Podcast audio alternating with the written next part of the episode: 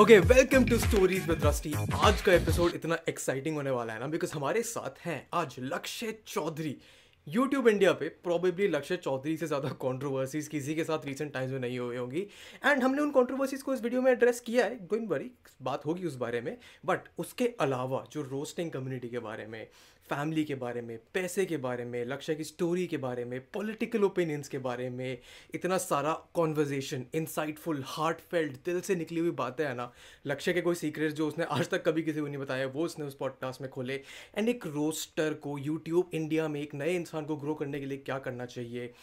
हमने बात करी है कि यूट्यूब इंडिया में जो डिवाइड है हिंदी इंग्लिश का, जो एलिट क्रिएटर्स और जो देसी क्रिएटर्स हैं, उनके बारे में जो ओपिनियन लोग रखते हैं, वो क्यों सही हैं या गलत हैं, बहुत सारी मज़ेदार इंटरेस्टिंग बातें हैं लक्ष्य के साथ इस पॉडकास्ट में। मुझे बहुत मज़ा आया। आई एम सर्टेन कि तुम जब इस पॉडकास्ट को सुनोगे तो तुम्हें भी बहुत मज़ा आएगा। I not take a lot of your time will just get right into it बड़ा heartful reminder if you are listen to this podcast if you are new viewer हम हर हफ़्ते एक नए एपिसोड लेके आते हैं। नीचे प्ले लिस्ट है so make sure you check out the other episodes if you listening to this on YouTube make sure you subscribe like and wait for the next episode on Friday. If you're listening to this on Spotify or any other audio platform, make sure you give us a review and follow क्योंकि मतलब छोटा podcast है बढ़ाने में मदद मिलती है please and let's just begin चलो वही वही अब शुरू करते हैं हमारे पे बहुत बढ़िया बढ़िया क्वेश्चन है जिनसे हम और तुम बढ़िया से रिलेट करेंगे पर पहले मेरी ऑडियंस जितनी भी ज़रा सी इस पॉडकास्ट की ऑडियंस है उनको ज़रा आप अपने आप को इंट्रोड्यूस कर दीजिए देखो, सबसे पहले तो भाई तुम्हारी ऑडियंस को मेरा नाम डैंक चौधरी पता होगा। अगर लक्ष्य चौधरी भी नहीं तो तो भाई वही डैंक चौधरी हूँ मैं, जिसपे फैब में सबसे ज़्यादा मीम्स बने। अपनी जो छोटी मीम कम्युनिटी है उसमें। और भाई बेसिकली मेरा अभी फिजिक्स बी बीएससी फिजिक्स पिछले साल मेरा कंप्लीट हुआ जो कि मैं चाह नहीं रहा था। मुझे मैंने कभी इरादा नहीं था मैंने कहा ये कोर्स लूँगा हम्म। मैं कुछ और करना था। लाइफ ने कहीं और पहुँचा दिया। अभी थोड़ा अपनी फैमिली भी इस टाइप की वो लोग ध्यान नहीं देते क्या करना है क्या बनना है। और पापा का मेरा अपना ही बिज़नेस है फैमिली बिज़नेस तो अभी फ्यूचर वही है यार कि मेरे को लगता है कि यूट्यूब पे एक टाइम पे पोटेंशियल खत्म हो जाएगी अपनी भी। तो एंड में कहीं पे बुढ़े लक्ष्य को तुम वहीं पे बैठे देखोगे। बिज़नेस पे। कित कितना टाइम हो गया तेरे को यूट्यूब करते हुए मैं 2017 में भुवन बाम को देख के आया था मैं उसकी दो चार वीडियो भी कॉपी की हम्म। तुरंत वो ऐसी की ऐसी उसके डायलॉग सब हाँ। कुछ फिर 2017 से 18 तक तो कुछ पता ही नहीं था टेक्निकल चीज़ें यूट्यूब के बारे में कैसे होता है क्या होता है ट्रेंडिंग टॉपिक पे वीडियो बनानी हम्म। चाहिए 2018 में मैंने जाके फिर रोस्टिंग शुरू की जब मेरे को पता चला कुछ अलग करोगे या मेरे अंदर मुझे लगा कि यार मेरे को अपना ओपिनियन रखना है तो वाइन्स के थ्रू तो मैं रख नहीं सकता तो या तो रिव्यू का चैनल बनाओ या रोस्टिंग का बनाओ तो उस टाइम रोस्टिंग में कैरी का ही पता था, मुझे और किसी का पता नहीं था। तो कहीं ना कहीं कैरी की कॉपी से शुरू किया और फिर मुझे फील हुआ कि नहीं, कुछ अपना अलग होना चाहिए। तो फिर ये सब और एम टी के रोस्ट से थोड़ा सा मुझे लोग बाग जानने लगे थे। तो वहीं से ही फिर यूट्यूब करियर तो असली वहीं से ही शुरू हुआ। पर तुम्हारे तुम्हारे बारे में जो परसेप्शन दुनिया को रहती है, वो ये है कि लक्ष्य चौधरी हमेशा किसी ना किसी कंट्रोवर्सी में रहता है।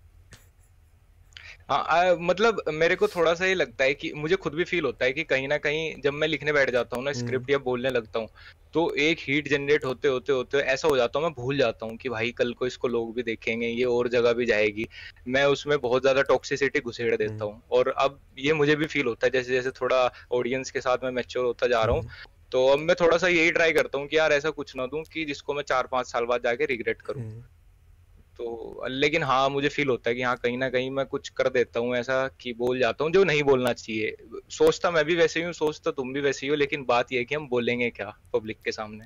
और मेरे ख्याल से ये जो ये जो परसेप्शन होता है, ये चेंज होने का कि हाँ पहले जब, मेरे ख्याल से इसका, इसमें रोल ये भी होता है कि जब तुम कंपैरेटिवली छोटे होते हो साइज़ में तुम पे फ्रीडम होती है बोलने की, तुम कुछ भी बोल दो। कुछ भी। और उस टाइम पे बंदा करता भी है निकलने के लिए। अरे, मैं अमित भड़ाना को ऐसा रोस्ट करूँगा ना, दुनिया देखेगी, दुनिया याद रखे। कैरी ने भी नहीं किया होगा, इसने भी नहीं किया होगा। लेकिन कहीं ना कहीं ग्रो होने के बाद वो चीज़ें रिग्रेट करते हो फिर। हाँ। पर मेरे ख्याल से वो ग्रोथ आता भी तब है जब ऑडियंस से तुम्हें फीडबैक मिलता है, जब तुम्हारे ओपिनियन थोड़े ग्रो होते हैं। Exactly exactly, exactly exactly. लेकिन अब थोड़ा सा मेरे को ये लगने लगा कि पहले ऑडियंस मतलब क्रिएटर को चढ़ा देंगे वो सब करके कि हाँ बहुत खतरनाक है तू ब्लंट है ये है वो है।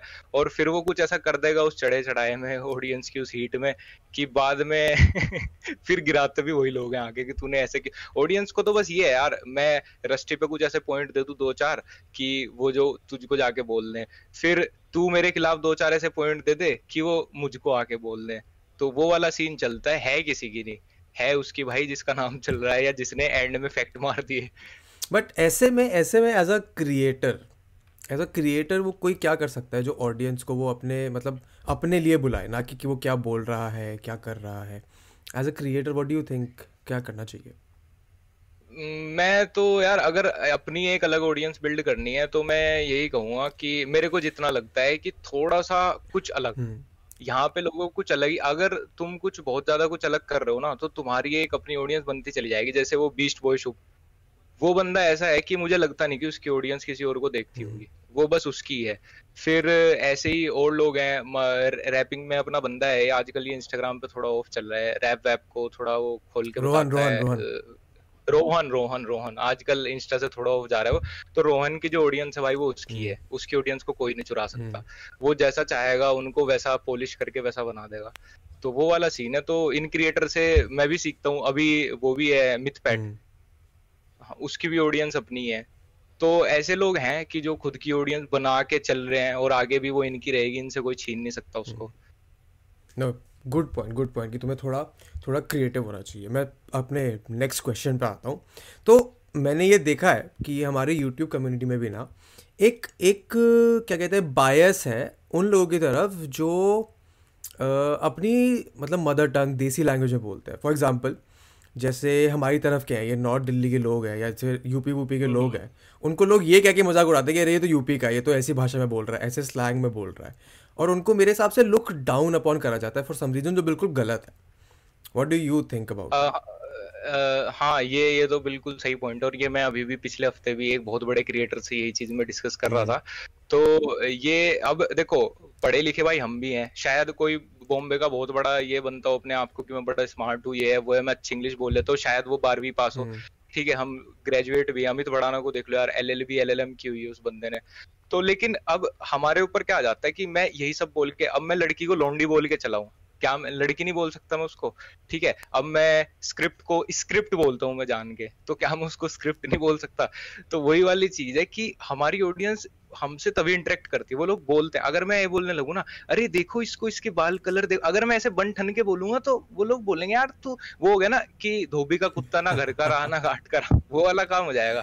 अब हमारे खिलाफ लोगों को यही दो चार पॉइंट मिल जाते हैं। और और भी होंगे। हम्म। अगर कोई अच्छा रोस्ट करे मैं कह रहा हूँ मेरे बहुत अच्छे फैक्ट मिल जाएँगे मेरे अगेंस्ट लेकिन लोग ये बोल देते अरे गंवार हैं देसी हैं वहाँ के ये वो। देसी का मतलब तो देश के होते हैं भाई। देसी तो हर कोई है।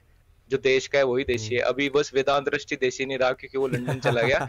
लेकिन लेकिन जो देश में है वो देसी है। और पता नहीं मेरे को आज तक इसका गंवार का मीनिंग पता नहीं चला कि भाई मैं भी बोलता हूँ बहुत से लोगों को लेकिन इसका तो मीनिंग ढूंढना पड़ेगा कि असली भाई गंवार कौन है।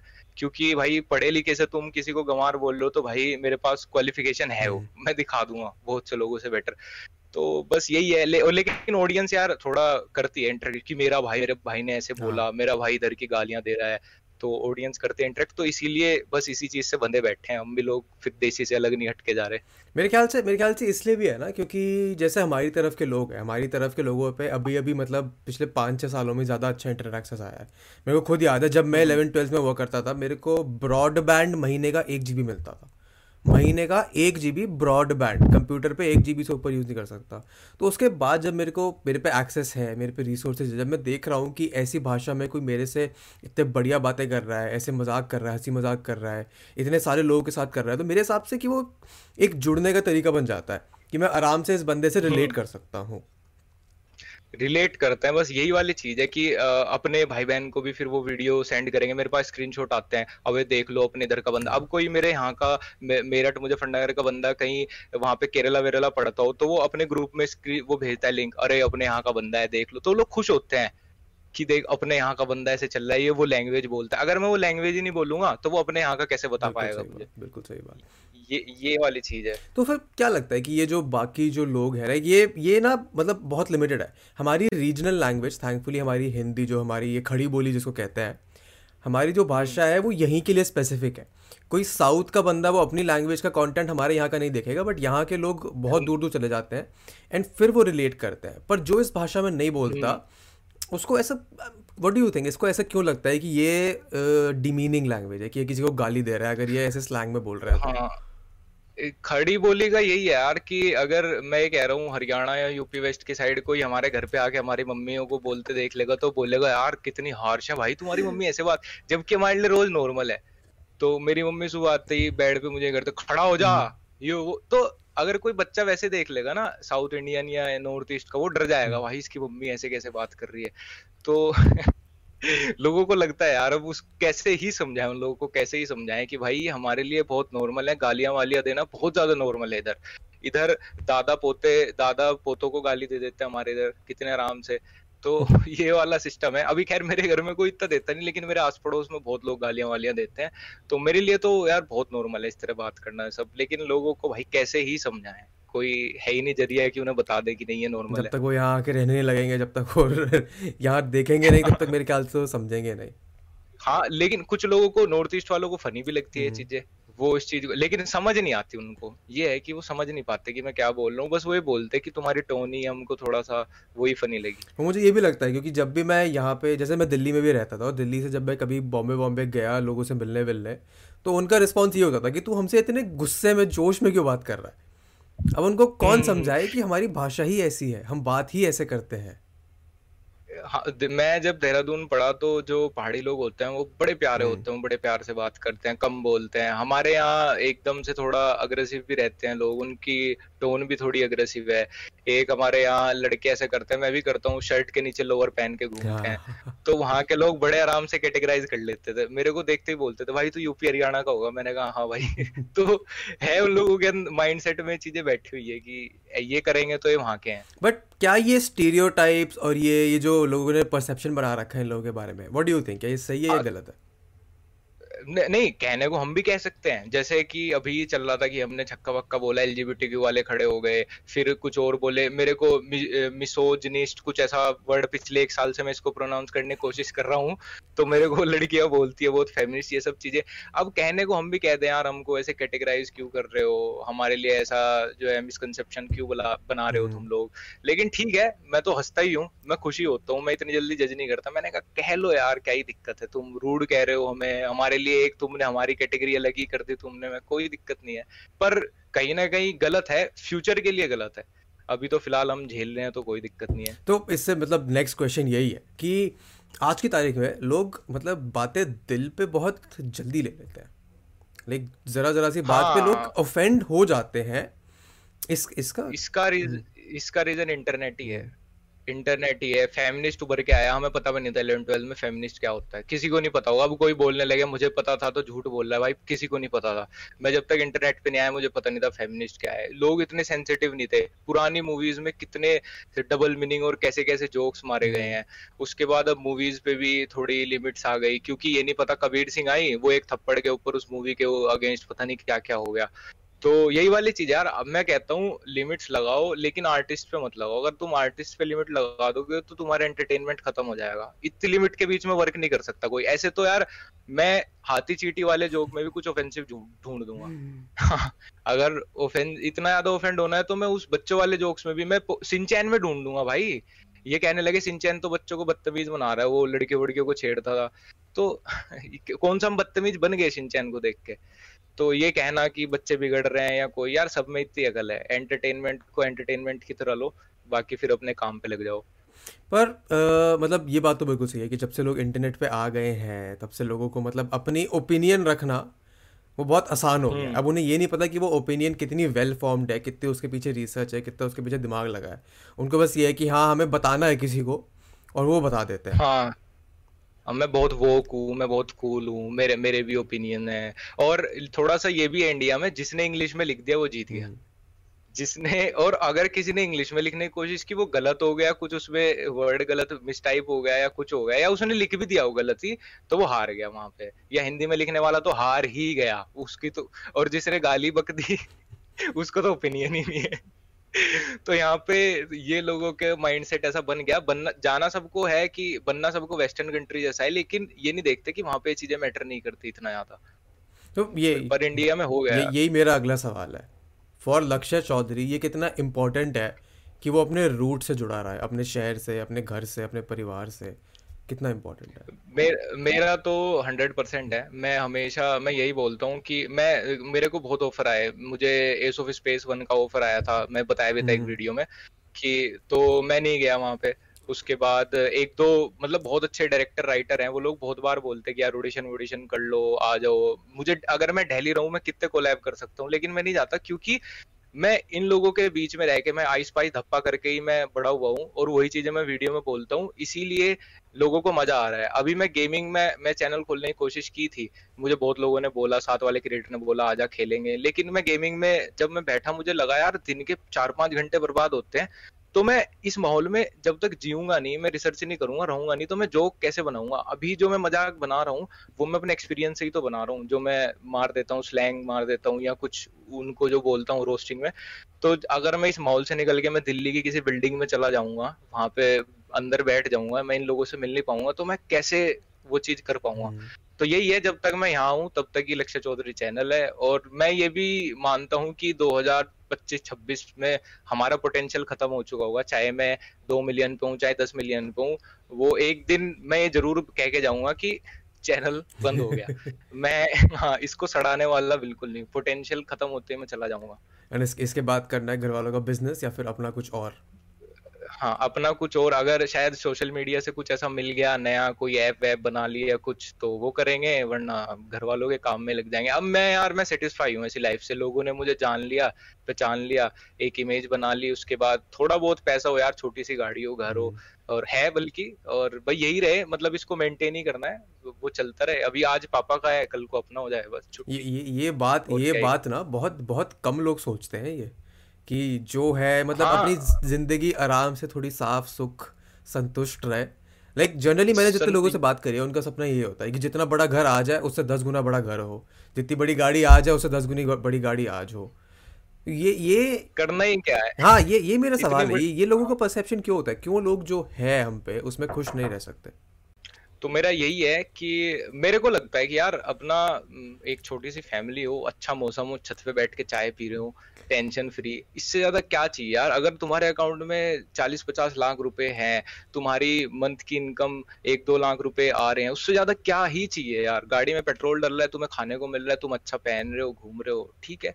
अब क्या प्राइवेट जेट लेके टेंशन लेके क्या ही करना? अब अम्बानी को नंबर वन बने रहने की टेंशन है तो खुश तो वो भी नहीं है। नहीं ये ये ये ये बात मेरे को बहुत बहुत बहुत बढ़िया लगी ये बात हमारी तुम्हारी दिल जीत गई हमारा कि लोग मतलब चाहते रहते हैं कि हमें और चीज़ें मिलती रहे हमें और चीज़ें मिलती रहे। जो मिल चुका है उसमें खुश नहीं रहते। ये तो कभी खत्म नहीं हो सकता। उन लोगों को देख लो जो हमसे नीचे हैं। भाई आदों को तो भगवान ने हाथ पैर तक नहीं दिए। वो सिर्फ़ यही चाहते हैं कि काश मेरे हाथ पैर होते मैं खुश होता इस चीज़ से। तो अपने को इतना मिल गया फैमिली मिल गई अच्छा खासा घर वाले छोड़ के जाएँगे काम तो बस ठीक है अपना उसमें ही खुश है। बिल्कुल सही बात। तो अच्छा अगला सवाल वापस ज़रा तुम्हारे यूट्यूब के प्रोसेस पे आते हैं। How do you how do you make how does one make a roast video कि एक तो रोस्ट तुम्हारी ओपिनियन में रोस्ट का ओपिनियन इंडियन यूट्यूब पे या फिर इंडिया में क्या है? एंड एक रोस्ट वीडियो बनाने के लिए क्या क्या चीज़ें ज़रूरी होती हैं? हाँ तो पहले मैं यही बताऊँगा कि इंडिया में रोस्ट कल्चर कैसा और कैसा रहना चाहिए जो मेरे को लगता हम्म। है। रोस्टिंग आप कितने भी ऑफेंसिव बना सकते हो। तो थोड़ा बस देख लो कि यार ऑडियंस को चल जाए। इतना भी नहीं कि भाई तुमने सामने वाले को कुछ चोरी घोषित कर दिया। ठीक है तो रोस्ट का पहला तो यही है कि ऑफेंसिव बनाओ। कोई ज़रूरी नहीं है कि आप उससे परमिशन ले रहे हो परमिशन लेके कोई उसको मक्खन तो लगाना नहीं है। आप कर दो कोई दिक्कत नहीं अभी वो ट्रेंड चल भी चुका। बस थोड़ा किसी को गाली वाली से भी मुझे दिक्कत नहीं है। एक तो वीडियो में ये नहीं कि दस मिनट की वीडियो तुमने दस मिनट उसको माँ बहन की कर रखी है लगातार। तुम्हारे कुछ फैक्ट होने चाहिए कुछ फनी लाओ उसमें उसकी कुछ चीज़ें दिखाओ लूप होल्स उसके कॉन्टेंट में। और मेन चीज़ पूरा कॉन्टेंट वो चूज़ करो जो उसका सोशल मीडिया पे ऑलरेडी है। हम्म। ये चीज़ें नहीं कि इसकी एक एक्स थी उसकी उसका एक्स मेरा दोस्त था इसकी चैट लीक हो गई इसने मेरी एक दोस्त ये चैट की थी। ये रोस्ट नहीं है यार ये तो मतलब कंप्लीटली आप उस पर पर्सनल अटैक कर रहे हो और ये चीज़ें फिर आगे जाके इनका कंक्लूजन कुछ और ही होता है भाई। मरना मारने पर आ जाती हैं चीज़ें तो ये चीज़ें मैं बिल्कुल भी कोई पर्सनल चीज़ें दिखाना पसंद नहीं करता जिनका मैं रोस्ट करता हूँ। मैं वो सीरीज़ भी लाया था हाउ टू इम्प्रेस अगर। मैं उसमें कुछ लड़कों की चैट दिखाता था जो ऐसे बदतमीजी करते थे यूज़र नेम हाइड करके बल्कि। लेकिन फिर मैंने वो बंद कर दिया क्योंकि मेरे को लगा यार किसी की लाइफ पे बहुत खराब इम्पैक्ट पड़ सकता है मैं कोई जज वकील पुलिस वाला नहीं हूँ। तो और प्रोसेस ये रहती है रोस्टिंग वीडियो की कि आपको बस आप इंटरनेट पे एक्टिव रहो या तो आपको ट्रेंडिंग टॉपिक मिल जाएगा हाँ। या फिर आपको कोई पसंद नहीं आ रहा जो आपके ओपिनियन में क्रिंज है हाँ। तो आप उसको उठाओ सबसे पहले मैं ये करता हूँ कि मैं उसकी काफ़ी सारी वीडियोस देख लेता हूँ मेरे को जो एकदम से पॉइंट लगता है मैं उस वीडियो का नाम और ड्यूरेशन लिख लेता हूँ हम्म। कि यहाँ पे इसने ये बोला और उसके बाद फिर उसके अराउंड अपना कंटेंट बनाते जाओ वो वो ड्यूरेशन लिखते जाओ कि मेरे को यहाँ पे ये डालना है वो डालना है ये ये ये ये हम्म। आपकी रोस्ट वीडियो पूरी फॉर्म हो जाएगी। लेकिन बस थोड़ा सा मैं यही बोलता हूँ कि यार पर्सनल मत जाओ किसी पे। उस पे जो सोशल मीडिया पे उसने जो डाला हुआ है उसी पे रोस्ट करो। पर्सनल जाते ही वो कुछ और ही हो जाता है फिर तो रोस्टिंग नहीं बचती। हम्म। और इसमें कितना इम्पोर्टेंट होता है ह्यूमर या कॉमेडी बहुत बहुत यार। अभी कुछ लोग मैं वेस्टर्न कल्चर में देखता हूँ कि कुछ लोग ह्यूमरस इसको रखते नहीं है और वो बहुत पर्सनल अटैक करने लगे एक दूसरे पे। तो मैं कहीं ना कहीं शुरू में एंजॉय करता था उस चीज़ को, लेकिन कहीं आपकी ऑडियंस वो टॉक्सिक फॉर्म लेना शुरू कर देती है। वो रियल लाइफ में इतने एजी हो जाते हैं, वो सब हो जाता है। तो इसीलिए उसको अगर फनी रखोगे, उसको सरकास्टिक दिखाओगे तो ज़्यादा बेटर है आपके लिए। कल को ऑडियंस आपने टॉक्सिक बना दी बिना कॉमेडी के और ये सब कुछ कर करके तो कल को वो टॉक्सिक ऑडियंस आप पे भारी पड़ जाएगी और बहुत लोग कैंसिल हुए हैं हम्म। ये सब करके अपनी ऑडियंस ही खराब बना के कल को आपके अगेंस्ट बस एक पॉइंट की ज़रूरत है उस ऑडियंस को और वो आपको ही खा जाएगी वापस ये ये बात तो ये बात तो सही है कि ऑडियंस बनाना भी शुरू में भी हम बात कर रहे थे कि ऑडियंस बनाना काफ़ी ज़रूरी होता है अपने हिसाब से। काफ़ी ज़रूरी है। अभी ऑडियंस को बस ये दिखाते रहो कि भैया मैं बहुत फनी बंदा हूँ और मैं तो भैया हंसाने के लिए करता हूँ। अगर तुम ये करने चलोगे कि मैं खा जाऊँगा दूसरों को मैं तो भैया करियर बर्बाद करता हूँ तो वो ऑडियंस इतनी टॉक्सिक हो जाएगी कि बस आपके खिलाफ उसको बस एक पॉइंट की ज़रूरत है। और आप भी तो हमने देखे तो हैं ऐसे जैसे हमारा जब अभी ये 2016-17 में जो ये जो रोस्टिंग चल रहा था उसमें यही हो रहा था कि लोग एक हम्म। दूसरे को बस गालियाँ दे जा रहे हैं एक्सपोज करे जा रहे हैं ये हो रहा है हाँ। वो हो रहा है बहुत चैनल थे वो अभी भी एक दो चैनल हैं और देख भी लिया होगा उनका ग्राफ कैसे उल्टा गिरा जाके। और अभी भी ये यूट्यूबर से टिकटॉक में कुछ लोगों ने लड़कियों को बहुत गाली दी। जब मेरी एलविश से शुरू में बात डिस्कस हुई थी हमें पता था ये सीन बनने वाला है यूट्यूबर से टिकटॉक जाएगा। मैंने एलविश को एक ही बात कही थी मैंने कहा भाई लड़की को गाली मत देना बस। तुम्हें कितना भी बुरा लग रहा हो लड़की वाला पॉइंट जस्टिफाई नहीं कर पाता कोई हम्म। भी। अगर आपने एक बार भी गाली बक दी ना, ये इंडिया है और मैं मानता भी नहीं लोग कहते होंगे, लड़की इक्वल है, ये है, वो अभी भी इक्वल नहीं है यहाँ पे। किसी लड़की को गाली देना, तुम्हें नहीं पता यार, उसके घर वाले उसको कितना मुश्किल से सोशल मीडिया करने दे रहे हैं। मैं करता था भाई, मैंने पिछले टिकटॉक वीडियोस में लड़कियों को क्या क्या बोला, आज मैं रिग्रेट करता हूँ उन वीडियोस को। मैं मैं खुद अपने आप को गंदा फील करता हूँ, मैं क्या था, मैं जब मैं चल, शुरू होने के चक्कर में मुझे जो निकलना था, बस एकदम से दिखना था, मैं कुछ भी बोलता था, लेकिन आज मैं उन चीज़ों को रिग्रेट करके मैं मानता हूँ कि यार ऐसा नहीं बोलना चाहिए। मेरे तो ओपिनियन यही है और आगे भी अब जैसे मैं मेच्योर हो रहा हूँ ऑडियंस के साथ, मैं नहीं करने वाला। लड़की को तो गाली, यार किसी से कुछ ज़्यादा ही पर्सनल मेरे को हो गया किसी ने कुछ कह दिया तो वो बात अलग है लेकिन ऐसे में मज़ाक में तो मैं नहीं देने वाला। नहीं ये ये ये बात एक्सेप्ट करना और ओन करना भी काफ़ी मुश्किल होता है कि हाँ मैंने पहले गलती करी है मैं उनसे सीखना चाहता हूँ। ये हाँ, ये लोग ये लोग कर नहीं पाते हैं ये चीज़। हाँ नहीं मैं तो मैं कहता हूँ यार मैंने बहुत गलतियाँ की हैं अपने करियर में सिर्फ़ जैसे हम शुरू में कह रहे थे ना कि निकलने के लिए। एक उस छोटे यूट्यूबर से बड़ा बनने के लिए ये था मैं कुछ भी कर सकता हूँ मैं ये वो लेकिन ये चीज़ें आपकी इमेज पे कल आपके बच्चों को भी कोई बोल देगा क्या कल हमारे बच्चे नहीं होने भाई उनको कोई स्कूल में बोलेगा एक तरफ़ आप क्या करता था हाँ। तो ये चीज़ें बहुत गलत है फैमिली के लिए और आपके फ्यूचर के लिए बहुत गलत है and as as a young generation भी क्योंकि हमारी जो भी यूट्यूब पे ऑडियंस है वो जनरली तेरह से बीस पच्चीस साल के लोग ही होते हैं। And hmm. वो सीखते बहुत जल्दी है सामने वाले लोगों से कि वो क्या कर रहे हैं। तो अगर किसी ने गलती करी है और उसके बाद वो सीख रहा है तो मेरे ख्याल से वो ज़्यादा इंप्रेशन बनाता है इससे कि वो बस आदमी बस गालियाँ दिए जा रहे दिए जा रहे दिए जा रहे। हैं हाँ बच्चों को भाई लगना शुरू हो जाता है, क्योंकि वो तो आइडल मानते हैं कि भाई फ़ैन पेज बना लेंगे, मेरे भैया ऐसे करते तो उनको ऐसा लगता है, हम ही एक दूसरे से इतना सीखते हैं। वो उन लोगों को लगता है, ये करना बहुत आसान है, लड़कियों को गाली बक देना बहुत आसान है, कुछ नहीं करेंगी, ये है, वो है। मैं थोड़ा ब्लंट बनता हूँ इंटरनेट पे, क्योंकि मेरी वैसी इमेज बन गई, लेकिन कोई रियल लाइफ में मेरे से लड़की से बात तक नहीं होती। कोई लड़की मेरे को रास्ते में कई बार मिली है, मैं मसूरी वसूरी घूमने गया, मेरे को मिली है हाई लक्ष्य, में वीडियो देखती हूँ। मेरे से रिप्लाई नहीं बनता, मैं क्या बोलूँ? मेरे से थैंक यू तक नहीं निकलता। तो फिर लोग मुझे बोलते हैं, यार, ये यूट्यूब पे इतना तकड़ा शेर बनता है और सामने कैसा है? तो मैं नहीं चाहता कि वो जनरेशन जो बच्चा बहुत सीधा है, वो गाली नहीं देता। मैं तो ये कहता हूँ, यार देखो, गाली देना कोई बुरी बात नहीं है, लेकिन रियल लाइफ में मैं भी गाली नहीं बकता। मेरा जितना गाली है, वो यूट्यूब इंस्टा तक ही है। मैं आ जाता हूँ अग्रेसिव होकर मैं गाली वाली बक के चला जाता हूँ। लेकिन रियल लाइफ में तो मेरे घर में मम्मी, पापा, मैं रहते हैं तो मैं किसे गाली दूँगा? मोहल्ले में मेरे को कोई जानता भी नहीं है। तो ये ये भी नहीं मैं कहता कि गाली मत दो, और ये भी मैं नहीं कहता कि जो नहीं देता, वो गाली देनी सीख लो। अच्छा है भाई जैसा तुम्हारा फैमिली तुम्हें सिखा रही है जैसी तुम्हारी परवरिश है भाई वैसे ही रहो किसी और से मत सीखो। हम तो एंटरटेनमेंट के लिए आते हैं एक वीडियो डाली एक हफ़्ते के लिए गायब वो है। मेरा मेरा भी यही मानना है। मैं ना ये सोचता हूँ कि अगर मतलब गाली देना गाली देते हैं यार। ये एक एक्सप्रेशन ऑफ़ स्पीच है। इसको तुम चेंज नहीं कर हम्म, सकते। ये हर जगह होता है। तुम अब तो आजकल तो मतलब वेब सीरीज़ भी सिर्फ़ इसीलिए चलनी शुरू हुई थी क्योंकि वेब सीरीज़ में बिना बातें गाली दे सकते थे। हाँ, गाली दे सकते बट मेरा मानना यही है कि हाँ। अगर तुम आपस में हो अपने दोस्तों के साथ हो जहाँ तुम्हारा एक्सप्रेशन बना हुआ है तो उसकी भी एक लिमिट होनी चाहिए कि एक कुछ चीज़ें हैं जो तुम बोल सकते हो कुछ चीज़ें तुम नहीं बोल सकते। बट अगर एंटरटेनमेंट स्पेस में ये चल रहा है और लोग इसको देखना चाहते हैं तो इसका मतलब कोई तो वो होगा बेसिस कि लोग गालियाँ सुनना चाह रहे हैं फॉर सम रीज़न कभी भी मेरे को ऐसा लगता है कि अगर आपको आपकी ऑडियंस आगे ये बोल रही है भाई तूने गाली देनी बंद कर दी भाई गाली दे। तो मतलब तुम गलत ट्रैक पे जा रहे हो। गाली मैगी में मसाला है वो मैगी नहीं है।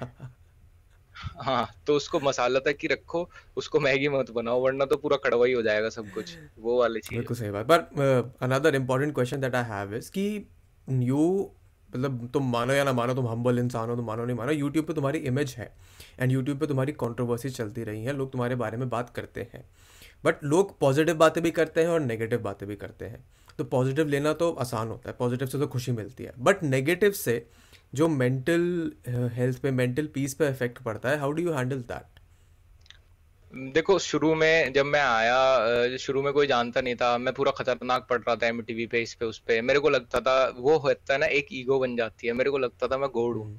मैं यूट्यूब का आने वाला गोड़ हूँ मैं सलमान खान हूँ मैं फाड़ दूँगा सबकी। धीरे धीरे मेरे पे हेट आना शुरू हुआ पहले पाकिस्तान से फिर ये। मेरे को गुस्सा आता था। बहुत गुस्सा आता था। कभी फिर जब एक वो आता एक तो हेट हो गई किसी ने मेरे को गाली वाली बक दी। मैं उसको लेना सीख गया। मैंने कहा जब कुछ मतलब ही नहीं है तो कोई फ़र्क ही नहीं पड़ता। फिर एक हेट आता है भाई वो फैक्चुअल हेट hmm. सामने वाले ने पॉइंट दिए हैं तुम्हारे खिलाफ। अब तुम्हारे खिलाफ जनता सच में तुम्हारी जनता भी मैनिपुलेट हो गई। वो भाई वो सच में थोड़ा शुरू में मुश्किल होता है हर क्रिएटर के लिए। फ़िलहाल जो टिकटॉक वालों के लिए है hmm. वो मुझे पता है भाई वो कितना डिप्रेशन में होंगे इस टाइम वो लोग। तो वो वो चीज़ हुई। फिर मेरे साथ ये अभी ये तो सब चलता रहा। अभी ये जो फैब में टैंक वाला सिस्टम हुआ था इसमें क्या हुआ एक तो हेट भी नहीं क्रिटिसिज्म चल रहा था। मज़ाक मज़ाक में बदल गया था वो पूरा हाँ। लेकिन मेरे साथ वाले बंदों ने ऐसा स्कैम कर दिया भाई वो क्रिटिसिज्म कुछ और ही मूव ले गया। ठीक है मैं यूट्यूब के कुछ वो उन सब कॉपीराइट चक्करों में मैं फंस गया ये सब। तो मैंने एंड में बस एक ही चीज़ सोची। मैंने कहा भाई लेट इट बी ये सब चीज़ें शांत हो जाने दो। क्रिटिसाइज अगर आप नेगेटिवली हो रहे हो और आपको लगता है आपकी गलती नहीं है। तो उसका सबसे अच्छी चीज़ यही है कि इग्नोर कर दो इग्नोर करना ही सबसे बेटर आंसर है अगर आपकी कोई गलती पकड़ी गई है तो आप आके उस चीज़ को क्लियर कर दो। और अगर आप नहीं करना चाहते आपको लग रहा है कि भाई नहीं मैं इस चीज़ का जवाब नहीं देना चाहते वो तो फिर इग्नोर कर दो। फिर उस चीज़ को बीच बीच में थोड़ा थोड़ा घुसना निकलना घुसना निकलना वो नहीं करना चाहिए। तो नेगेटिविटी भाई हैंडल करना हर किसी के बस की बात नहीं है लेकिन अब सीख लिया। टाइम के साथ ही सीखता है बंदा। तो ऐसे नहीं कोई आएगा ये बोलेगा कि नहीं मैं नेगेटिविटी हैंडल कर लूँगा। पता नहीं भाई किस तरह आती है ये। ये बहुत ऐसा लगता है भाई पूरी दुनिया के सामने मैं ही खराब हूँ। हाँ, वो तो है। क्योंकि लोग ऐसी ऐसी चीज़ें लेके आ जाते हैं जो तुमने सोची भी नहीं होंगी कभी। सोची भी नहीं होगी। और मैं यही इसीलिए मैं कहता हूँ यार कितना भी तगड़ा रोस्ट करो कुछ भी करो लेकिन पर्सनल चीज़ें कभी मत लाओ। मैंने कभी अपना रिलेशनशिप मैंने कभी इंटरनेट पे नहीं दिखाया मैंने अपने कभी मम्मी पापा इंटरनेट पे नहीं दिखाया किसी को मेरे बारे में नहीं पता सिर्फ़ इसलिए क्योंकि लोग आजकल इतने गंदे हो गए भाई उनको भी घसीट देंगे। हाँ। और वो घसीटते ही भाई तो... ऐसा हो जाएगा मुझे मर्डर वर्डर करना पड़ जाएगा किसी का जेल जाना पड़ेगा। तो यही चीज़ें है मैं इतना ही बोलता हूँ कि यार कितना भी कर लो कुछ भी कर लो किसी की पर्सनल लाइफ में मत जाओ कभी भी मत जाओ। यार बहुत मतलब उस इंसान को उनकी गलती नहीं है ना। इंटरनेट पे तो मैं गंद मचा रहा हूँ ना। आके। तुम मुझे बोलो मेरे अगेंस्ट लाओ मैं तो रोस्ट तो वो होता है यार कि तुमने मेरी अच्छे से मारी भी और फिर ऑडियंस को फैक्ट भी दिए। हम्म। वो होता है रोस्ट पर वो इंटरनेट हाँ ये ये चीज़ें तो मतलब इंटरनेट पे लोग समझते नहीं है। यही मेरे को लगता है ये भी एक इंटरनेट की प्रॉब्लम है कि लोग ना लिमिट नहीं जानते हैं कि कितना शेयर करना चाहिए कितना नहीं चाहिए। एंड फिर जब उसके बाद जब उनको नेगेटिविटी हम्म। मिलती है जब उनको हेट मिलता है फिर लोग कहते हैं कि अरे ये तो इंटरनेट इंटरनेट ही ख़राब चीज़ है इंटरनेट ही बंद कर दो।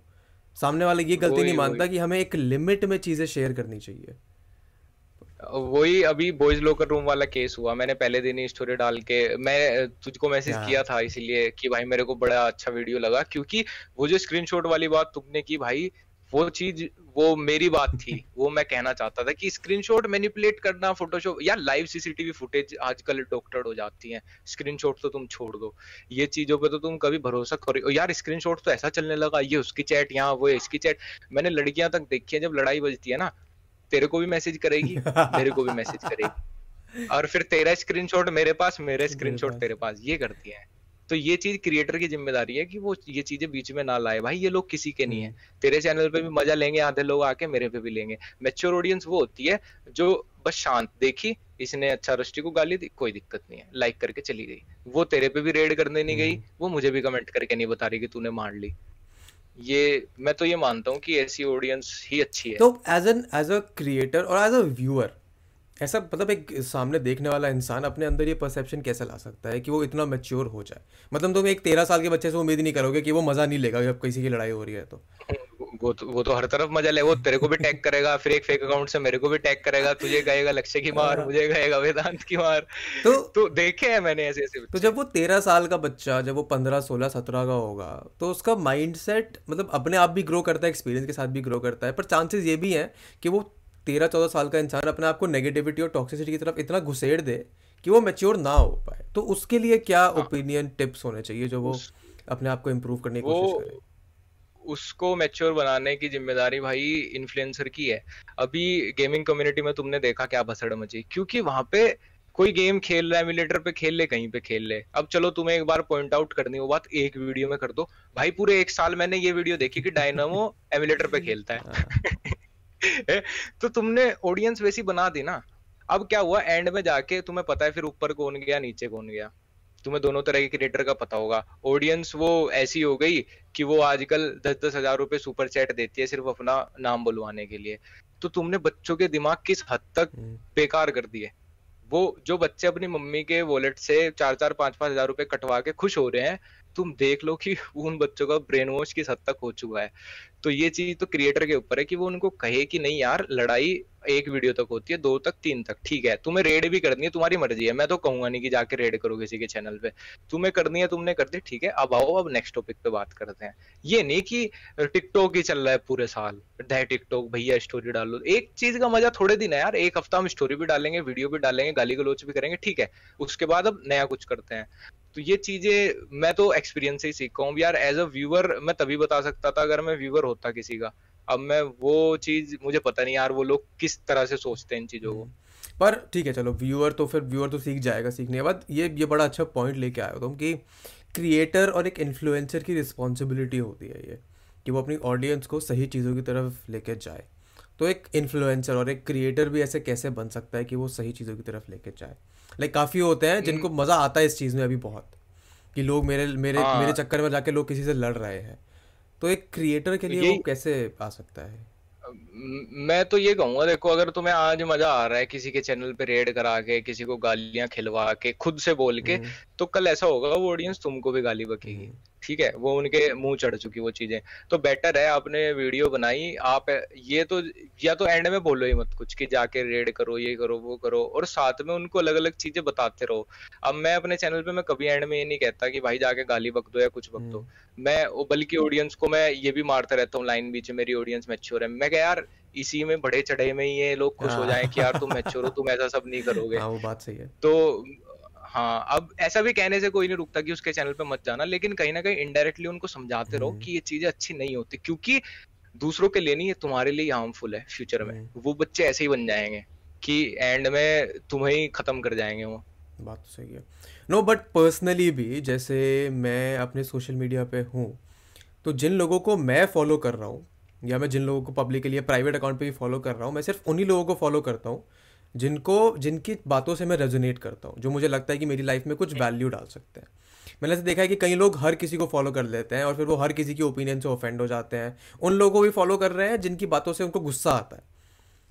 तो मेरे हिसाब से वो तो वो गलत है वो बदलने की ज़रूरत है कि या तो मतलब तुम्हारे हाथ में कंट्रोल है कि अगर तुम चाहो सामने वाले हाँ। इंसान को अगर सामने वाला इंसान तुम्हें गुस्सा दिला रहा है तो तुम उसको मत फॉलो करो। पर लोग ये समझते नहीं है फॉर सम रीजन अब यही मतलब मैं अगर अपने चैनल पे मैंने किसी का रोस्ट किया अभी मेरी वीडियो में ज़्यादा फेस पे ब्राइटनेस तो नहीं आ रही ना? मेरे को ऐसा लग रहा है। कोई दिक्कत नहीं। ठीक है। तो मेरा तो ये है कि मैं देखता हूँ मैंने किसी को रोस्ट किया तो मैं देखता हूँ कि मेरे कुछ फॉलोअर मैं चेक करता रहता हूँ ये सब चीज़ें उसकी फॉलोअर वाली लिस्ट में ऐड हो गए। तो वो क्यों हो गए? तुम्हें पता है वो उसको है तो गाली बकने के लिए हो गए। अभी किसी से मान लो कुणाल कामरा वाला केस था अर्णब गोस्वामी से तो कुणाल कामरा सबको पता है लेफ़्ट विंगर है। राइट विंग वाले भी उसके उसको फॉलो करने लगे। अरे तुम तो गाली देने को ही तो फॉलो करो तुम उसका ओपिनियन तो कभी तुमसे मैच होगा ही नहीं। इससे अच्छा तो इग्नोर कर दो। अब मेरे को कुछ ऐसा लगता है ना कि मेरे को किसी ने गाली बकी किसी वीडियो में। मैं सच बता रहा हूँ मैं देखता नहीं हूँ। मैं कोई वीडियो नहीं देखता हूँ। ये टैंक वाला जब केस हुआ मैंने कोई वीडियो नहीं देखी। इवन मैंने ओकस की सूर्या की रिशु की मैंने किसी की वीडियो नहीं देखी। क्योंकि मुझे पता है मैं उस चीज़ से ट्रिगर हूँ तो मैं क्यों देखूँ? ये ये ये तो, सेल्फ कंट्रोल लाना बहुत मुश्किल होता है। हाँ लोग करते हैं। अभी तुम्हें पता है भाई एक जगह जाकर तुम्हें कीचड़ एक सड़क पे कीचड़ है तुम्हारे पैर गंदे होंगे वहाँ पे जाने में। तो ये थोड़ी कि जाके देखूँगा गंदे हो रहे हैं कि हम्म। नहीं। अब होंगे ही वो तो। तुम ट्रिगर्ड होने ही हो। तो ऐसी चीज़ों को मैं भी इसीलिए बहुत लिमिटेड लोगों को फॉलो करता हूँ। मैं इनको करता ही नहीं अब सबको पता है मैं थोड़ा राइट विंग की तरफ़ हूँ तो मैं लेफ़्ट विंगर को फॉलो करता हूँ लेकिन मैं उनको गाली भी नहीं बकता जा जाके। ठीक है यार उनको वो है तभी तो हम है। हम्म, हाँ। एक लेफ़्ट विंग है तभी तो हम है। अगर गवर्नमेंट के अगेंस्ट वाले नहीं होंगे तो गवर्नमेंट तो अपनी मनमानी करेगी। सही बात। ये ये इसी पॉइंट इस पॉइंट पे भी मैं आना चाहता था क्योंकि मैं भी अपने आप को मतलब मैं कभी छुपाता नहीं इस बात को पर मैं भी राइट विंग अलाइंड हूँ मुझे कोई दिक्कत नहीं है इस बात को मानने में।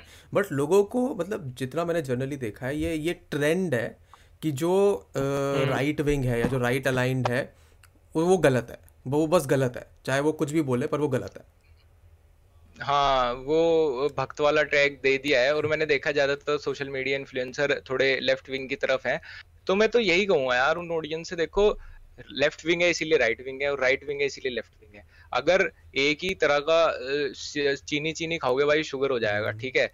चीनी के साथ मिर्च भी खाओ नमक भी खाओ तभी तो मज़ा है खाने का। अभी मैं कह रहा हूँ बीजेपी गवर्नमेंट आज तक जितनी भी गवर्नमेंट आई अभी फ़िलहाल सबसे बेटर है। हम्म। लेकिन अगर इसका लेफ़्ट विंग नहीं होगा ना इनको कोई क्रिटिसाइज करने वाले नहीं हो ये मनमानी करने लगेंगे अपनी। सिस्टम खराब हो जाएगा। तो क्रिटिसाइज करने वाले भी ज़रूरी है और गवर्नमेंट अच्छा काम कर रही है तो उसको अप्रिशिएट करने वाले भी चाहिए। ये तो। अब सुबह शाम मोदी जी अपने ट्विटर पे गालियाँ ही पढ़ेंगे अपने खिलाफ तो वो तो यार वैसे ही बंदा डिमोटिवेट हो जाएगा यार मैं इनकी कितनी भी कर लू मेरे को गाली मिलनी तो छोड़ो वो वैसे ही आरामी बन जाएगा। हाँ। तो ठीक है चलो पॉलिटिक्स वॉलिटिक्स तो होता रहेगा। लक्ष्य चौधरी यूट्यूब चैनल पे और क्या क्या मतलब एक मिलियन तो होने वाले हैं। मैं तो मान के चल रहा हूँ कि बहुत जल्द हो जाएँगे। उसके बाद क्या क्या नया करने का सोचा है तुमने? उसके बाद भाई मेरे को एकदम पूरा सेफ़ प्ले करना है ठीक है। मैं कतई कोई ब्लंट या एजी या पॉलिटिकल नहीं कुछ करने वाला हम्म। क्योंकि जब 300-400 के पे इतनी लड़ाइयाँ होती थी हम्म। तो अब तो जाके जितना ज़्यादा चीज़ें फैलती हैं उतना ज़्यादा कंट्रोवर्सी होने के चांस हो जाते हैं। तो मैं नहीं चाहता यार फ्यूचर में मैं 20-30 केस लड़ रहा हूँ जब मैं यूट्यूब क्विट कर दूँ कि मेरे केसेस चल रहे हैं भाई ये 2020 में हुआ था ये इक्कीस में हुआ था। तो लोग तो समझेंगे नहीं। होने को मैं बहुत ब्लंट हो सकता हूँ लोगों को मज़ा भी आएगा लेकिन कुछ लोगों को होता है ना उंगली करने की आदत। अब अपने साथ वाले क्रिएटर पॉइंट दे देते हैं किसने ऐसा बोल दिया उसने वैसा बोल दिया इसको क्रिटिसाइज करो। तो ठीक है इससे अच्छा है कि अपना वही बच्चों वाली कॉमेडी करेंगे और ठीक है ऑडियंस तो बनी गई वैसे ही करते चलेंगे हल्का हल्का कर देंगे थोड़ा बहुत। पर आ, अच्छा कभी हुआ है केस अभी आज तक? एफ़ आई आर कोई अभी तक? धमकियाँ बहुत मिली हैं हाँ। फिर मेरे को रियलाइज़ हो गया था कि मैं क्या बस की कुछ नहीं है किसी के। और पापा तो मेरे बोलते रहे कोई कर तो दे भाई यही झेल लेंगे एक बार ज़िंदगी में केस भी लड़ लेंगे। एक्सपीरियंस हो जाएगा। नहीं बट मैंने देखा है कि ये ऑनलाइन से रियल लाइफ में बदलने में देर लगती नहीं है वैसे। सामने वाला इंसान किस हाँ, चीज़ को बुरा मान जाए। कोई पीछे पड़ जाए ना कोई पीछे पड़ जाए तो दिक्कत हो जाती है। एक तो होती है धमकियाँ सूखी अरे मैं कर दूँगा केस कर जिनके में आदत है, है मेरे जानने वाले तरफ़ के लोगों को हाँ। आदत है। हाँ तो एक तो धमकिया है दूसरा है कोई पीछे पड़ जाए कि भैया कोई वकील ही है कतई कोई लेफ़्ट विंगर उसको कोई मेरी राइट विंग वाली बात नहीं पसंद आई और वो पड़ गया पीछे। अब तो जो भी बोलेगा मेरे को केस करना तो वो तो मेरी हर वीडियो में कुछ ना कुछ निकाल सकता है ऐसा कि जो गवर्नमेंट की गाइडलाइंस के अगेंस्ट है। तो पीछे पड़ने वाले से बचना चाहता हूँ बस मैं कि कोई पीछे ना पड़े। और वह पड़ गया तो यार फिर उसका इलाज अलग तरीके से करना पड़ेगा। तो पड़ गया तो और क्या। तब देखी जाएगी।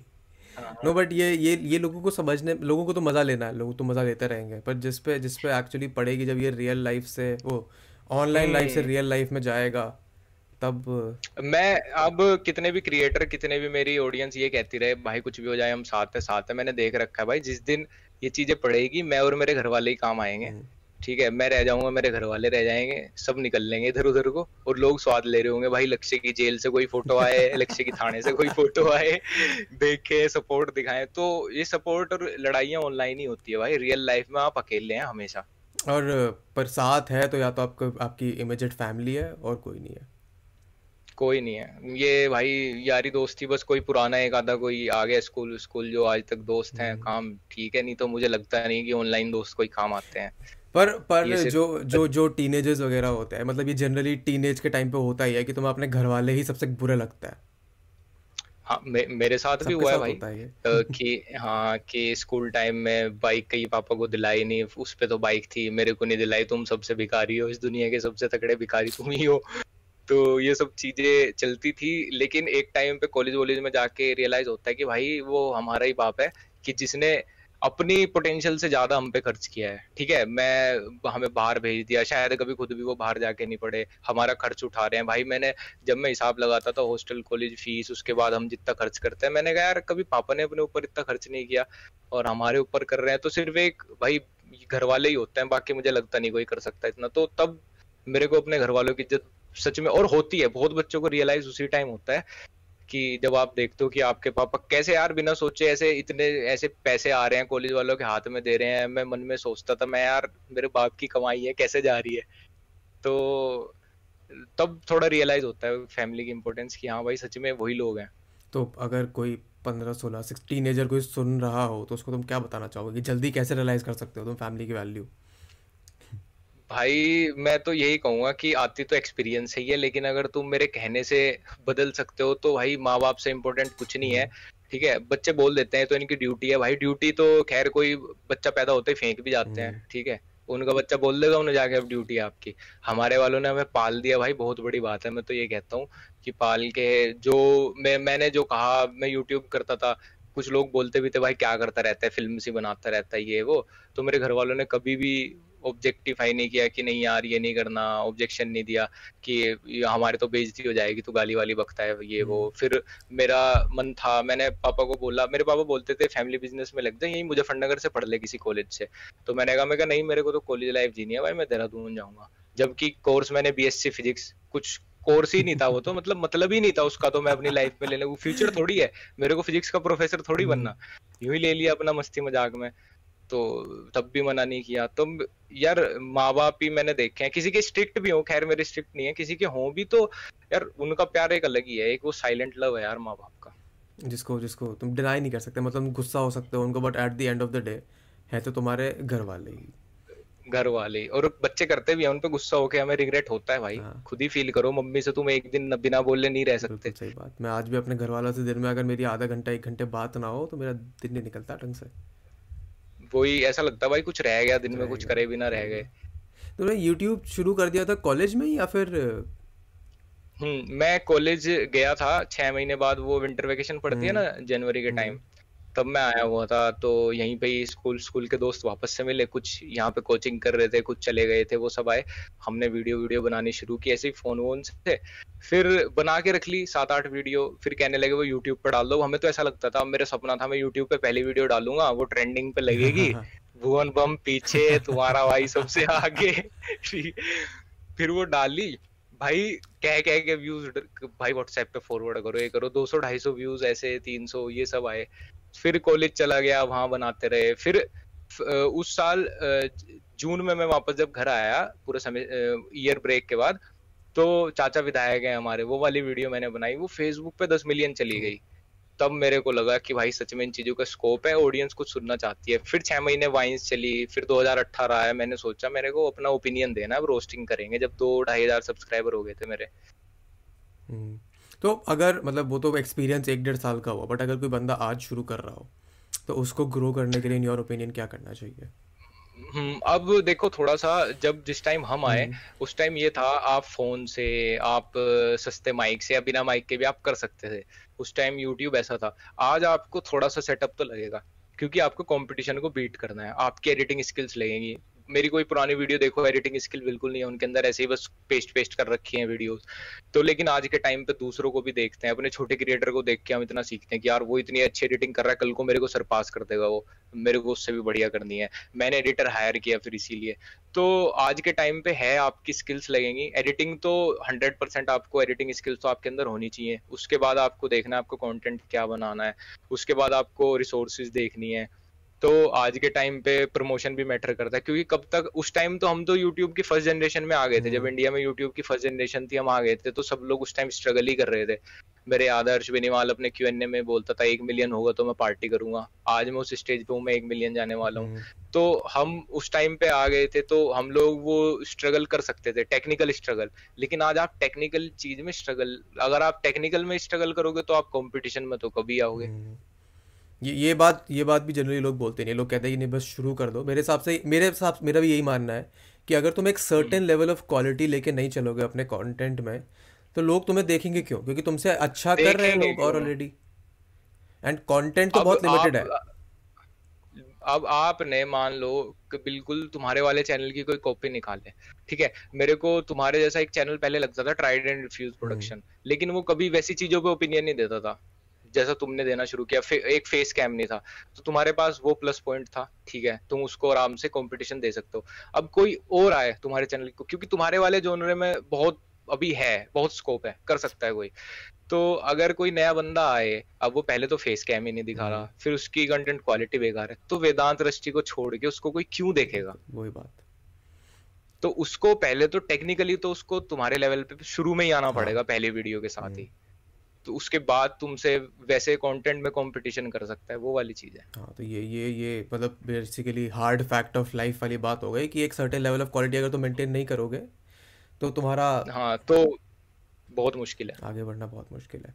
बट चलो थोड़ी थोड़ी बढ़िया मज़ेदार सी बातें करते हैं। कैसी रही है तुम्हारी जर्नी अभी तक ये ज़ीरो से आठ लाख सवाल आठ लाख तक की? अभी ये मैं बताऊँ चलो वेदांत के चैनल पे कुछ एक ऐसी चीज़ बता देता हूँ मैं कि अच्छे से फिर लोग देखेंगे तो उनको मज़ा आएगा। ये सब शुरू हुआ था भाई ब्रेकअप से। अच्छा। तो हाँ तीन चार साल का रिलेशन था। हम्म। वो लड़की मेडिकल फ़ील्ड में कंटिन्यू करना चाहती थी और कुछ औकात वोकात बोल के मेरे, मेरे साथ भी हुआ मेरे साथ भी हुआ। तो मेरे इंस्टा पे फॉलोअर थे। दो सौ ढाई सौ हम्म। उसके थे पाँच सौ छह सौ। मेरे को बोलती तो इसलिए इनसिक्योर होता है मेरे फॉलोवर ज़्यादा है। इंस्टा 2016 में तो 15 में चलाया ही था हाँ। मैंने 2016 की बात है ये ट्वेल्थ खत्म हो रही थी। मेरे एग्ज़ाम बिल्कुल बर्बाद हो गए ट्वेल्थ के हम्म। जबकि मैं बहुत होशियार बच्चा था। मेरे को लगता था DU में एडमिशन लूँगा। तो percentage seventy five percent I D का तो मतलब नहीं था। मैं बड़ा डिप्रेस था उस टाइम पे। फिर मेरे को लगा यार ये डॉक्टर बनेगी औकात की बात आ गई। तू क्या करेगा। तू यहाँ अपने पापा के बिज़नेस पे बैठा रहेगा। बिज़नेस अच्छा है पैसा आ जाएगा लेकिन चाम नहीं आएगा लाइफ। में। ठीक है? पापा जैसे आते जाते हैं सुबह गए रात को आए वो वाला हो जाएगा। मैंने सोचा भाई कुछ करना है। फिर मैं कॉलेज चला गया। वो थोड़ा डिप्रेसिंग फेस था। मैंने पापा से इसलिए बोला मेरे को देहरादून जाना है मैं यहाँ पे नहीं रहूँगा। तो मैं देहरादून गया। मेरे को लगा यार क्या करना है क्या करना अब चोरी डकैती तो मैं कर नहीं सकता कि मैं करोड़ रुपए का डाका डाल दू बन जाऊँ। हाँ। और या चार्म ले आऊँ या इन्फ्लुएंसर बन जाऊँ बॉडी बना लू वो वाली चीज़ थी नहीं अंदर। फिर मैं सोचा, भाई, मैं हर्ष बेनीवाल, भुवन बम को देखता था। मैंने कहा यूट्यूब करेंगे। एक साल का फ़ेज़ रहा, फिर वो जो मैंने बताया, चाचा विधायक एंड ऑल तो उसमें सब्सक्राइबर गेन तो कुछ हुआ नहीं। बस फेसबुक पे थोड़ा बहुत अच्छा फ़ैन बेस बन गया था बीस पच्चीस हज़ार, और अच्छा पेज की ग्रोथ अच्छी थी रीच अच्छी थी। फिर मैं रोस्टिंग में आया, ऐसे धीरे धीरे धीरे धीरे मेरे फॉलोअर बढ़ने शुरू हो गए, सब कुछ हुआ। लेकिन जब ये वाला फ़ेज़ आया लास्ट ईयर जब मैं हंड्रेड के टू हंड्रेड के थ्री हंड्रेड के पास हो गया तो तब वापस लोगों के मैसेज आने शुरू हुए, जो म्यूचुअल्स थे उनके, जिन्हों, मैसेज आने शुरू हुए। फिर मतलब मेरा था तो ये ही मैं उसको नीचे दिखाऊँगा कि देख आज मैं कहूँ लेकिन इस ग्रोथ के साथ इतनी मेच्योरिटी आ गई, फिर मेरे को लगा, यार, किसी से कोई कंपटीशन नहीं है मेरा। मेरे को लोगों को कंटेंट देना है। वो वापस मैसेज भी आया, मैंने यही बोल दिया, मैंने कहा, तेरी लाइफ अलग है, मेरी अलग है। अपना कंटिन्यू करो और मेरे को अपना अलग ज़िंदगी कंटिन्यू करनी है। बस, फिर आज यहाँ पे आ गए। ठीक है उसके बहुत म्यूचुअल लोग वो लोग कनेक्टेड हैं मेरे बहुत बढ़िया स्टोरी स्टोरी सुनकर तो मज़ा आ गया ऐसी ऐसी स्टोरी ऐसी स्टोरीज मतलब ये ना बहुत वैसी टिपिकल सी स्टोरी है जैसे लोग जीना चाहते हैं कि ब्रेकअप हुआ हाँ। और फिर लाइफ में सक्सेस पा लिया फिर मतलब वो ट्विस्ट है कि एंड। में फिर लड़की को नीचे दिखाने के बजाय मेच्योरिटी आ गई कि हाँ चलो उसका उस ये भी कुछ अच्छे के लिए ही हुआ होगा रियलाइज़ हुआ मैंने तो खैर थैंक यू बोला। हम्म। मैंने कहा तूने फील कराया। वो खैर बचपना था मैंने फील कर लिया वो चीज़ इतनी थी नहीं फील करने वाली। मैं सक्सेसफुल हो गया बस ठीक है। अब तू भी सक्सेसफुल हो जा अच्छा है भाई। चाहे ज़्यादा अपने बच्चों का बच्चों का नाम तेरे नाम पे रख लूँगा और बढ़िया। अब तो अब तो अब तो आप बड़े क्रिएटर्स की लिस्ट में शामिल होने वाले हो। तो तुम्हारा जो ओपिनियन है जो नई कम्युनिटी आ रही है यूट्यूबर्स की जो फ़र्स्ट जनरेशन की तुमने बात करी जो अब सेकंड या थर्ड जनरेशन के जो यूट्यूबर्स आ रहे हैं उन पे तुम्हारा क्या ओपिनियन उपाय, सुझाव, कुछ? अब यही है, देखो, अब फ़र्स्ट सेकंड जनरेशन इसलिए बोला जाता है कि देखो भाई, कोई भी यहाँ पे यूट्यूब का फादर नहीं है कि मैं ही टॉप पे रहूँगा। हर आदमी एक दिन पीछे जाएगा, हर कोई क्रॉस करेगा एक दूसरे को, एक दिन कोई और टॉप पे होगा। तो इसीलिए कोई ऐसे सोचता हो कि मैं उसको नहीं सरपास कर पाऊँगा, मैं इससे ज़्यादा नहीं जा पाऊँगा सब्सक्राइबर नहीं ले पाऊँगा तो ऐसा कुछ नहीं है। अभी सेकंड जनरेशन कुछ और लेके आएगी। और मेरे को दिखता भी है भाई कि जो लोग हमारे बाद स्टार्ट हुए, वो कितना अच्छा क्रिएट करके आ रहे हैं। तो ये चीज़ तो छोड़ ही दो कि नहीं, मैं नहीं कर पाऊँगा या ये तो बन गए, बस यही है। मैंने पोटेंशियल की बात की ना, और खत्म भी हो रही है। बड़े बड़े यूट्यूबर्स की पोटेंशियल खत्म हो रही है। अभी कुछ और लेके आना है लोगों को, और ज़्यादातर मेरे को यही लगता है कि ओपिनियन वाली चीज़ें रिव्यू वाली चीज़ें यही चलेगी। यूट्यूब पे लॉन्ग टर्म यही चल सकता है। तो मैं तो भाई यही कहूँगा कि ये चीज़ सोच के तो बिल्कुल मत आना कि किसी को पास नहीं कर पाओगे। बिल्कुल आराम से सब्सक्राइबर ग्रोथ होगी। और आज एक चीज़ ये भी हो गई आज के टाइम पे जैसे ही सेकेंड जनरेशन स्टार्ट हुई है कि सब्सक्राइबर के नंबर से फ़र्क नहीं पड़ता। हम्म। आपका इंटरेक्शन कितना बड़ा है उससे फ़र्क पड़ता है। एंड मेरे ख्याल से ये ये तब से शुरू हुआ है जब से मतलब ब्रांड्स वगैरह ने भी आके देखना शुरू कर दिया है कि number of subscribers number of views से फ़र्क नहीं पड़ता। है एक्चुअल कितने लोग इस इंसान की बात सुन के मतलब बात मान रहे हैं उस पर फ़र्क पड़ता है। बिल्कुल बिल्कुल बिल्कुल। अभी नंबर तो डलवाना एड से डलवा लो क्लिक हम्म। वेट करके डलवा लो न्यूड व्यूड ये सॉफ्ट फ़ोन की थंबनेल लगा के डलवा लो। व्यू कुछ नहीं होता यार। साइड में इंटरेक्शन तो देखो कितने लोग लाइक कर रहे हैं कितना उस पर टाइम बिता रहे हैं उस बंदे का नाम कितने लोग ले रहे हैं। मैंने ये देखा है कि पाँच पाँच छह छह मिलियन वाले बंदे मेरे को आज मैसेज करते हैं। ठीक है? क्योंकि उनको लगता है कि भाई ये लोग फ्यूचर है। हम्म। ठीक है? और अगर जो तुम एड़े चाली कर रहे हो तुमको खा जाएँगे। तो वो लोग आज गुड बुक्स में आना चाहते हैं। हाँ। मैं समझ जाता हूँ यार ये चीज़ें मैं समझ जाता हूँ कि क्यों मैसेज कर रहे हैं। ये ये तो बात है ये तो ये तो मैंने भी देखा है। पर ठीक है उन उन उनका भी उनकी भी गलती नहीं है उनको भी उनको भी तो कोशिश करनी है ना कि वो टॉप पे रहे जिस जिस जगह है वो उसको मेंटेन करके रखें। बट एक एक एक फाइनल टॉपिक जो मेरे मन में था वो ये था कि जो लोग यूट्यूब पे आना चाहते हैं एज एन इंटेंट कि मैं यूट्यूब पे आके बहुत सारा पैसा कमा लूँगा क्या उनको ये सोच के आना सही है? देखो, जितने लोग आज कमा रहे हैं, मेरी जितनों से बात हुई और मैं खुद का बताऊँ, कभी पैसे वाला फैक्टर था ही नहीं भाई। कभी नहीं सोच के आए थे और जो पैसे वाला सोच के आएगा, भाई वो खत्म हो जाएगा, आते क्योंकि वो डिमोटिवेट हो जाएगा जब पैसा ही नहीं कमाएगा। ब्रांड्स बहुत लेट आती हैं, पैसा ब्रांड्स का है और ब्रांड्स बहुत लेट आती है। मेरे करियर के तीसरे साल में मुझे पहली ब्रांड मिली थी और वो भी ऐसी कि आज वो फॉर वो क्या होती है, वो ये बैटिंग वेबसाइट आज मैं वो करना छोड़ दिया क्योंकि मुझे पता है भाई ये चीज़ें ठीक नहीं है। तो यूट्यूब कितना देती है यार? आज भी मैं यूट्यूब से हाईएस्ट पचास साठ हज़ार रुपए महीना कमाता हूँ। आज भी इतने व्यूज़ ला के भी। और जबकि मेरी ज़्यादातर वीडियो येलो डॉलर नहीं होती मेरी ग्रीन ही रहती है तब भी। हम्म। जिनकी येलो हो जाती है उनका तो मैं क्या ही बताऊँ। और मैं तीसरे साल में मुझे मिला था नोस्ट्रा प्रो का। मेरे को उन, उन्होंने बोला कि मेरे कुछ दो लाख सब्सक्राइबर थे कि बीस हज़ार रुपए देंगे। मैंने बोला हो ही नहीं सकता। हम्म। मेरे को कोई बीस हज़ार रुपए एक वीडियो के देते, हो ही नहीं सकता यार। उन्होंने कहा, आप एडवांस ले लो। मैंने अकाउंट नंबर दिया। मेरे को भरोसा ही नहीं था। मेरा जो बैंक से मैसेज आता है, वो आया, भाई, बीस हज़ार रुपए आ गए।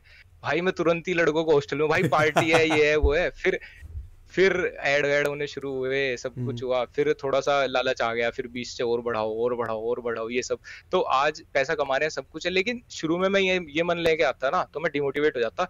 अगर आप कंटेंट देने की कोशिश करोगे ना उसमें मज़ा लोगे मेरे को कुछ अच्छा देना है। तो ब्रांड्स भी आएँगे पैसा भी आएगा ग्रो भी करोगे। पैसे वाला फैक्टर दिमाग में रखोगे तो होगा ही नहीं। होगा ही नहीं है तो मैं हंड्रेड परसेंट बोल रहा हूँ कोई ये बोल देना नहीं एक परसेंट हो सकता है हंड्रेड परसेंट नहीं होगा। हाँ नहीं ये बात तो है क्योंकि लोग एक तो ये आप आप तो मानने लगे हैं कि यूट्यूब पे कम से कम इंडिया में तो एड रेवेन्यू इतना है नहीं। इंडिया में पंद्रह बीस हज़ार व्यूज़ पे एक डॉलर मिलता है। ये तो बहुत ही बंदी खर्च देगी तुम्हारा आराम से हाँ। सारा। इतना कम मिलता है। और फिर उसके बाद ब्रांड्स आते बहुत लेट है। ब्रांड्स ब्रांड्स तो एक्चुअली बहुत लेट आते हैं। बहुत बहुत लेट आते हैं और फिर ब्रांड्स की क्वालिटी भी मैटर हाँ, करती है भाई। आज के टाइम पे अपने पास ईमेल आते हैं लेकिन मैं नहीं करता ये सट्टा वट्टा और ये बिनोमो की ग्राफ ऊपर गया नीचे। अरे नहीं गया भाई कैसे बोल रहे हम ग्राफ ऊपर गया है? बोलते हैं हाथ में लेके। मैं क्या नहीं करना यार मैं झूठ इतना भी नहीं बोल सकता। झूठ तो ठीक है बोल देते लूडो मनी से मैंने कमाए हज़ार रुपए इतना चल जाता है ठीक है? सामने वाले का नुकसान हो गया सौ दो सौ का कोई दिक्कत नहीं। तुम उसको तीन तीन चार चार हज़ार रुपए एक बंदे के ठग रहे हो भाई। हम्म। मैं कहाँ से दूँगा? तो। कल को किसी के पास तीन चार हज़ार ही रुपए हो यार मेरे को बुरा लगेगा। सही बात। हाँ ये एक सलील का वीडियो भी तो था ना इस पे कि तुम ब्रांड्स कम से कम वैसे प्रमोट करो जिससे तुम्हें खुद यूज़ करने में दिक्कत ना हो। हाँ अभी मैंने लास्ट लूडो का किया। उन्होंने कहा हमारी लूडो में पैसे भी मिलते हैं। मैंने कहा कितना मिलता है? कि बोले कि कमा लेगा कोई दस पंद्रह रुपए एक मैच खेल के। मैंने कहा लेते तो नहीं ना पैसे? क्या उन्होंने कहा नहीं। मैंने कहा कोई दिक्कत नहीं है लोग लूडो खेल रहे हैं मिल गए तो अच्छा है। तो लूडो मतलब खेल ही लिया। दस पंद्रह और क्या ही कर रहे हैं हाँ, बैठे हुए तो खेल ही लिया। हाँ, तो मैंने इसीलिए, ये तो ब्रांड ये चीज़ तो अब देने लगी कि पैसा, हर चीज़ में पैसा कमाओ। मैंने सिर्फ़ ये कहा है, पैसे कमाने की तो मैं बोल दूँगा, लेना मत किसी से। अगर तुम किसी से ले रहे हो, उसमें पैसे डालने का भी कुछ हिसाब है, मैं नहीं करूँगा ब्रांड प्रमोट मैं एक पैसा नहीं लगवाऊँगा किसी का। हम्म। हाँ नहीं make sense make sense it's a good philosophy to follow okay एक घंटे से ऊपर होने वाला but final thought concluding thought Lakshya Chaudhary अपने आप को आज से एक साल बाद, पाँच साल बाद यूट्यूब स्पेस में कहाँ दिखता है? मैं बस यार यही है मेरा कि अगर अभी एक दो साल बाद मैं दो तीन मिलियन पहुँच गया मैं ये चाहता हूँ कि यार सब्सक्राइबर के नंबर नहीं लोग मेरे से इन्फ्लुएंस हो रहे हो ये बोल रहे हो कि हाँ भाई लक्ष्य की वीडियो देखी कोई ऐसी चीज़ आए आगे जिसपे मैं अपना थॉट दूँ लोगों का माइंडसेट चेंज करूँ मेरे को मज़ा आता है उस चीज़ में जहाँ मेरा ओपिनियन लोग सुनते हैं जबकि वो कुछ और मान रहे होते हैं पहले से और अगर एक बार भी मेरे को कभी फ़ैन फेस्ट में यूट्यूब हम्म। बुला ले मेरे को परफॉर्म करने का मौका मिले भाई मैं उस दिन खुशी खुशी मैं एंड कर सकता हूँ यूट्यूब करियर मेरे को उससे ज़्यादा कुछ नहीं चाहिए फिर। हम्म। एक बार मतलब लेकिन मेरे को लगता नहीं यार कि जो इतने ब्लंट और एजी क्रिएटर हैं उनको यूट्यूब कभी खुद से बुलाएगा मेरे को नहीं लगता ये सब। मैं मेरे को उम्मीद नहीं है कि मुझे तो कभी बुला लेगा। चाहे मैं दस मिलियन पे हूँ चाहे पंद्रह पे हूँ नहीं बुलाएगा अरे उम्मीद तो दुनिया का है उम्मीद तो रखनी चाहिए। हो सकता है। भाई यही यही बात है। लेकिन ये चीज़ मैं क्लियर करके जाता हूँ कि एक टाइम पे मैं क्विट कर दूँगा अपने मन से कर दूँगा। मैं सड़ाऊँगा नहीं यार। बहुत से तुमने देखा होगा क्रिकेटर भी क्रिकेटर होते हैं कि अच्छे रिकॉर्ड सेट करते हैं लेकिन वही फैंस के चक्कर में सड़ सड़ के सड़ सड़ के लात खा के बाहर निकलते हैं। हम्म। तो अपने को डॉन ब्रेडमैन बनना है भाई। हाँ। ठीक है अपना पीक टाइम पे क्विट कर दो। मज़ा है उस चीज़ में। बहुत बहुत बहुत बढ़िया। That's a good thought to have की ended on your own terms काफ़ी काफ़ी बढ़िया लगा है सुन के कम से कम किसी का तो ओपिनियन है। कोई ये नहीं कह रहा कि नहीं मैं तो जब तक यूट्यूब कर सकता हूँ तब तक करूँगा। जब तक इसको निचोड़ नहीं लात खा के जाना कि लोगों ने गाली बकी फिर तुम भी डिमोटिवेट रहोगे। पीक टाइम पे जाओगे तुम बताओगे सबको कि मैं वो लक्ष्य चौधरी था मेरा नाम चलता था उस टाइम लोग मेरे से मोटिवेट होते थे इन्फ्लुएंस होते थे और खुश भी रहोगे अंदर खुशी रहेगी कि हाँ मैंने पीक टाइम पे आके छोड़ दिया। मैं तो ये कहूँगा लोग ऑफेंड हो सकते हैं इस बात से कि प्यूडीपाई जो है उसका बेस्ट टाइम है यूट्यूब क्विट करने का। हम्म। अगर वो आज के टाइम पे क्विट कर देना भाई वो लीजेंडरी वो याद रखा जाएगा यूट्यूब के हिस्ट्री में। लेकिन बस ठीक है उसकी शायद कुछ और सोच होगी इस टाइम पे। But good and that was the conversation guys मुझे तो बड़ा मज़ा आया। तुमने भी आई होप कुछ ना कुछ नया सीखा हो इसमें। If you made it to this point congratulation thank you I really appreciated और एपिसोड्स हैं चेकआउट करना। लक्ष्य के सारे हैंडल्स नीचे हैं उन्हें चेकआउट करना। And I will see you next week with new episode till then bye